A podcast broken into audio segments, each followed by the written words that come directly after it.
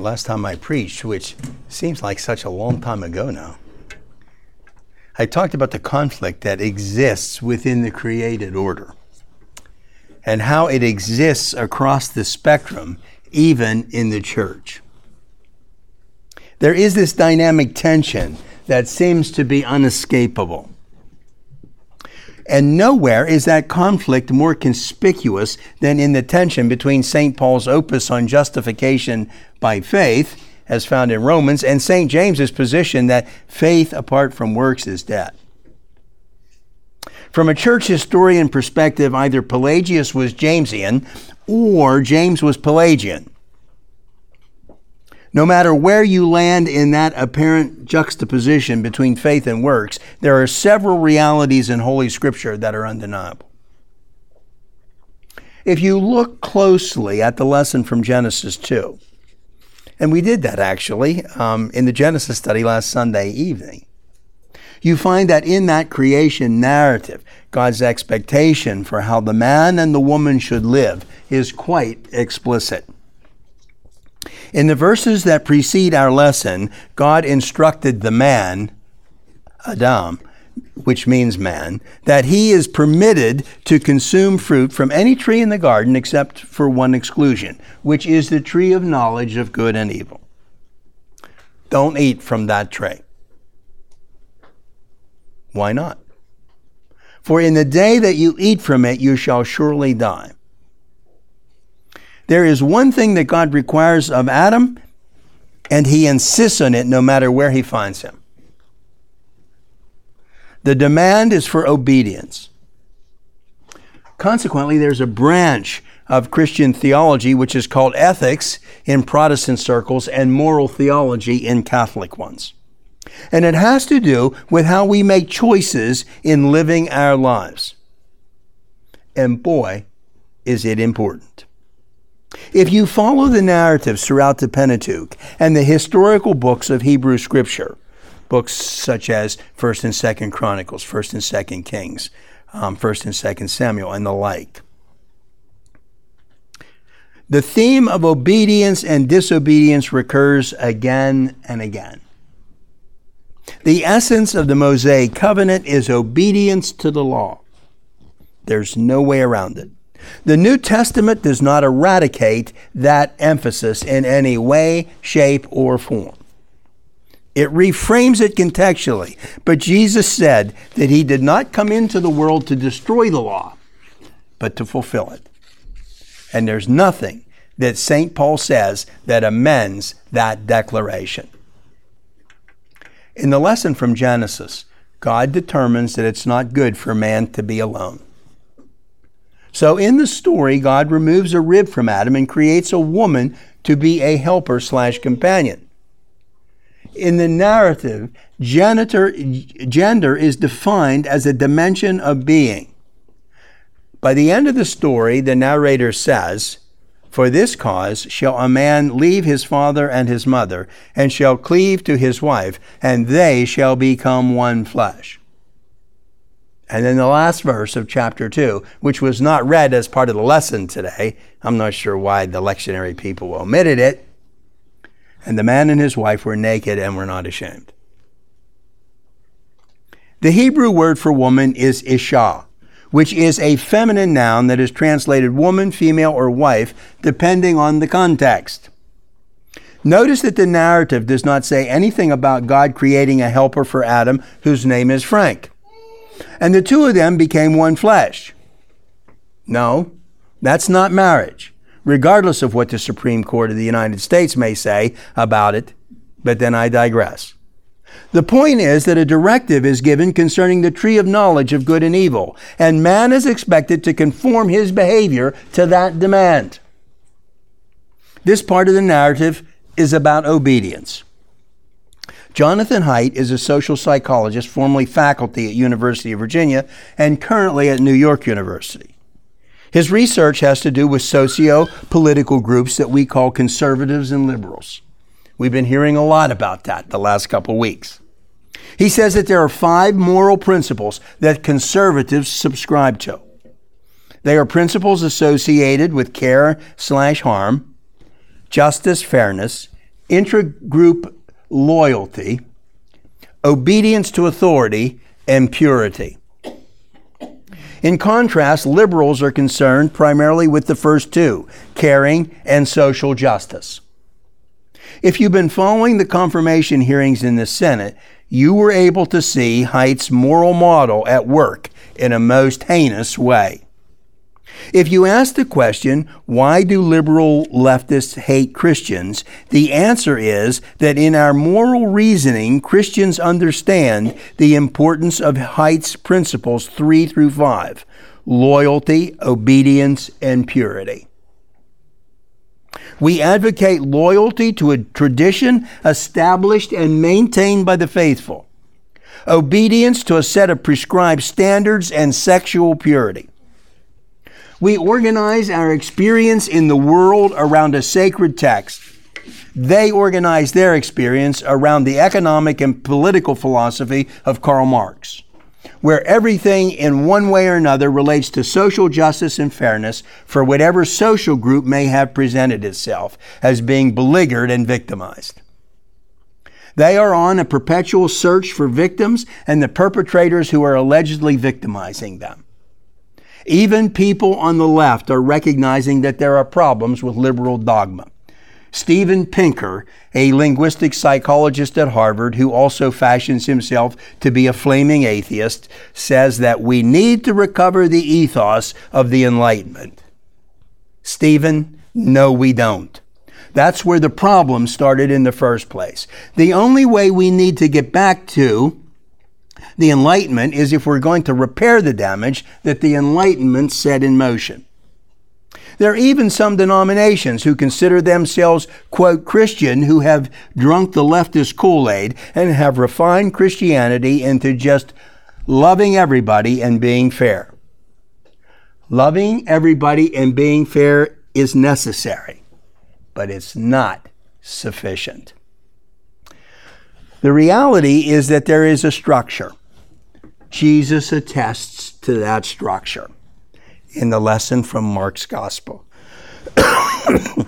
the context of the lesson is an encounter between Jesus and the Pharisees. The Pharisees were a socio political group in first century Palestine. When you read the Gospels, you hear about them frequently, um, hardly ever in a positive vein. Socio-political groups are dangerous no matter where you find them. The Pharisees are trying to trap Jesus on a matter of law. The focus of the discussion is divorce. The law of Moses allowed for a man to divorce his wife. If you had a wife and you were finished with her, could you send her on her way? The law of Moses allowed for that, with the proviso that you gave her a certificate of divorce. Provide her with a writ, she's on her own. This lesson is an example of how Jesus reframed the law. Jesus understood the social vulnerability of women in the Middle East in first century Palestine. Jesus explains that Moses allowed for divorce because of the hardness of their hearts.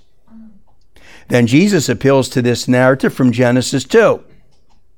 God's plan is now and always has been that, quote, a man shall leave his father and mother, and the two shall become one flesh. What God has joined together, let no one separate, end quote.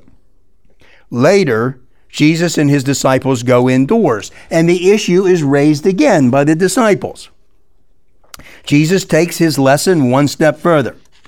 Whoever divorces his wife and marries another woman commits adultery against her. And if the woman divorces her husband and marries another, she's committing adultery. That's a hard lesson. What's Jesus saying? Jesus is saying that divorce is always a matter of sin. There's no escaping it. There's no way to rationalize it. There's no way to intellectualize it. There's no way to dress it up. Clear and simple, divorce is a consequence of sin. That's what Jesus says when he references hardness of heart.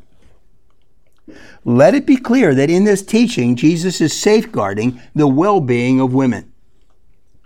Being a divorced woman was a horrible condition to find oneself in, especially in first century Palestine. Even in our time, divorced women live at a lower socioeconomic level than married women as a group. Notice that in the lesson, or in, um, it's actually not in the lectionary lesson, but in the uh, gospel book, it is included in the reading about the children, right? It's interesting that Jesus' admonition about children, which by the way was also very radical for first century Palestine, f- immediately follows his teaching about divorce. As a mental health professional for 42 years, I can tell you the biggest casualty in divorce is the children.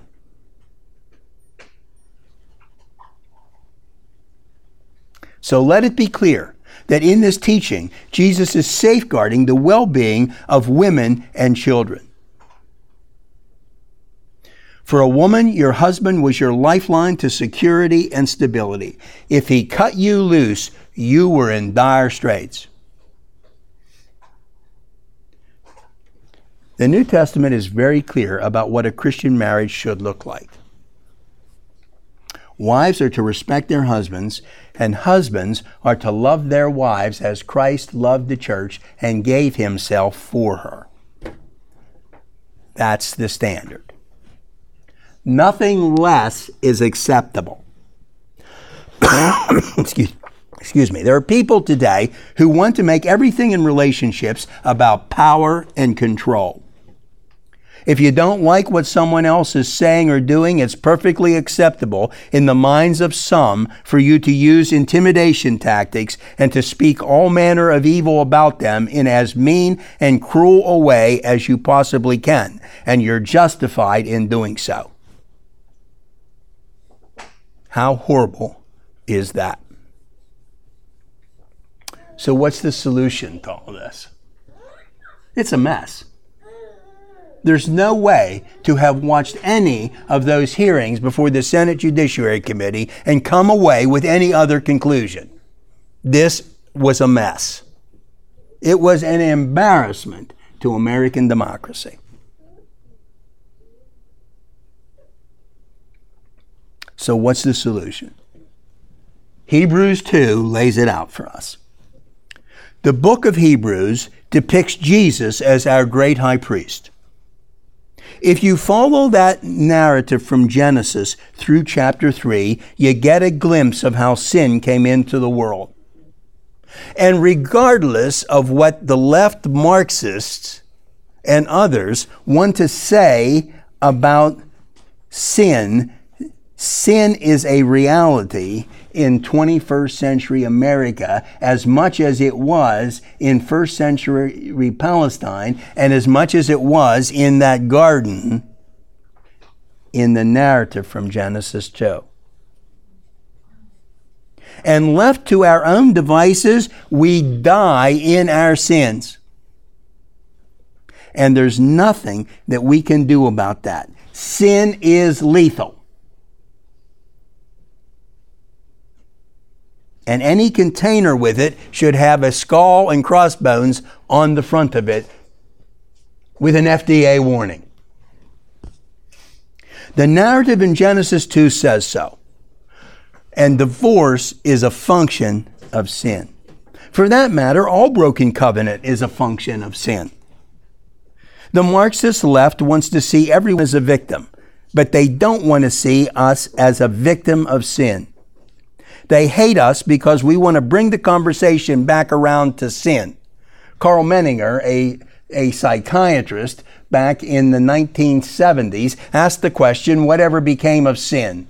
Because it disappeared from the landscape of the American church. And it still baffles me to this day that that book had to be written by a mental health professional who happened also to be a Presbyterian elder and not a person in a collar.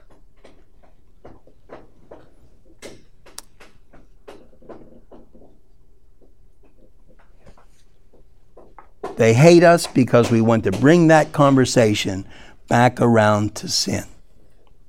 After all, it's what Jesus would do, isn't it? Just like he did it with the Pharisees in Mark 10. We are lost in our sin. And our liberation from sin does not lay with SCOTUS. This travesty that occurred in Washington the past several weeks was precipitated by a panic about the reversal of Roe v. Wade, as if Roe v. Wade is a redemption from sin. Except that the left doesn't believe in sin anyway. In their anthropology, we are all good. I watched a lot of their proceedings the past several weeks. The people are all good except for the victimizer. And that position is a real hard sell for me. And I hope also for you. I know that the victim is also the victimizer. There's a book that they use in the counseling program over at Liberty entitled Hurt People, Hurt People. I also know that our redemption is exactly what Hebrews says it is. And this is what is said. But we do see him who has been made for a little while lower than the angels, namely Jesus, because of the suffering of death, crowned with glory and honor, that by the grace of God he might taste death for everyone. For it was fitting for him, for whom are all things, and through whom are all things, in bringing many sons to glory, to perfect the author of their salvation through sufferings. Through sufferings. Therefore, he had to be made like his brethren in all things, that he might become a merciful and faithful high priest in things pertaining to God, to make propitiation for the sins of the people. For since he himself was tempted in that which he has suffered, he is able to come to the aid of those who are tempted. You see, Steven Pinker is wrong some would say about many things. Recovering the mindset of the Enlightenment will not save us. Our salvation is only in the name of the Lord of heaven. For as the author of Hebrews says, He is our great high priest, a propitiation for our sins, but not ours only, but also the sins of the whole world.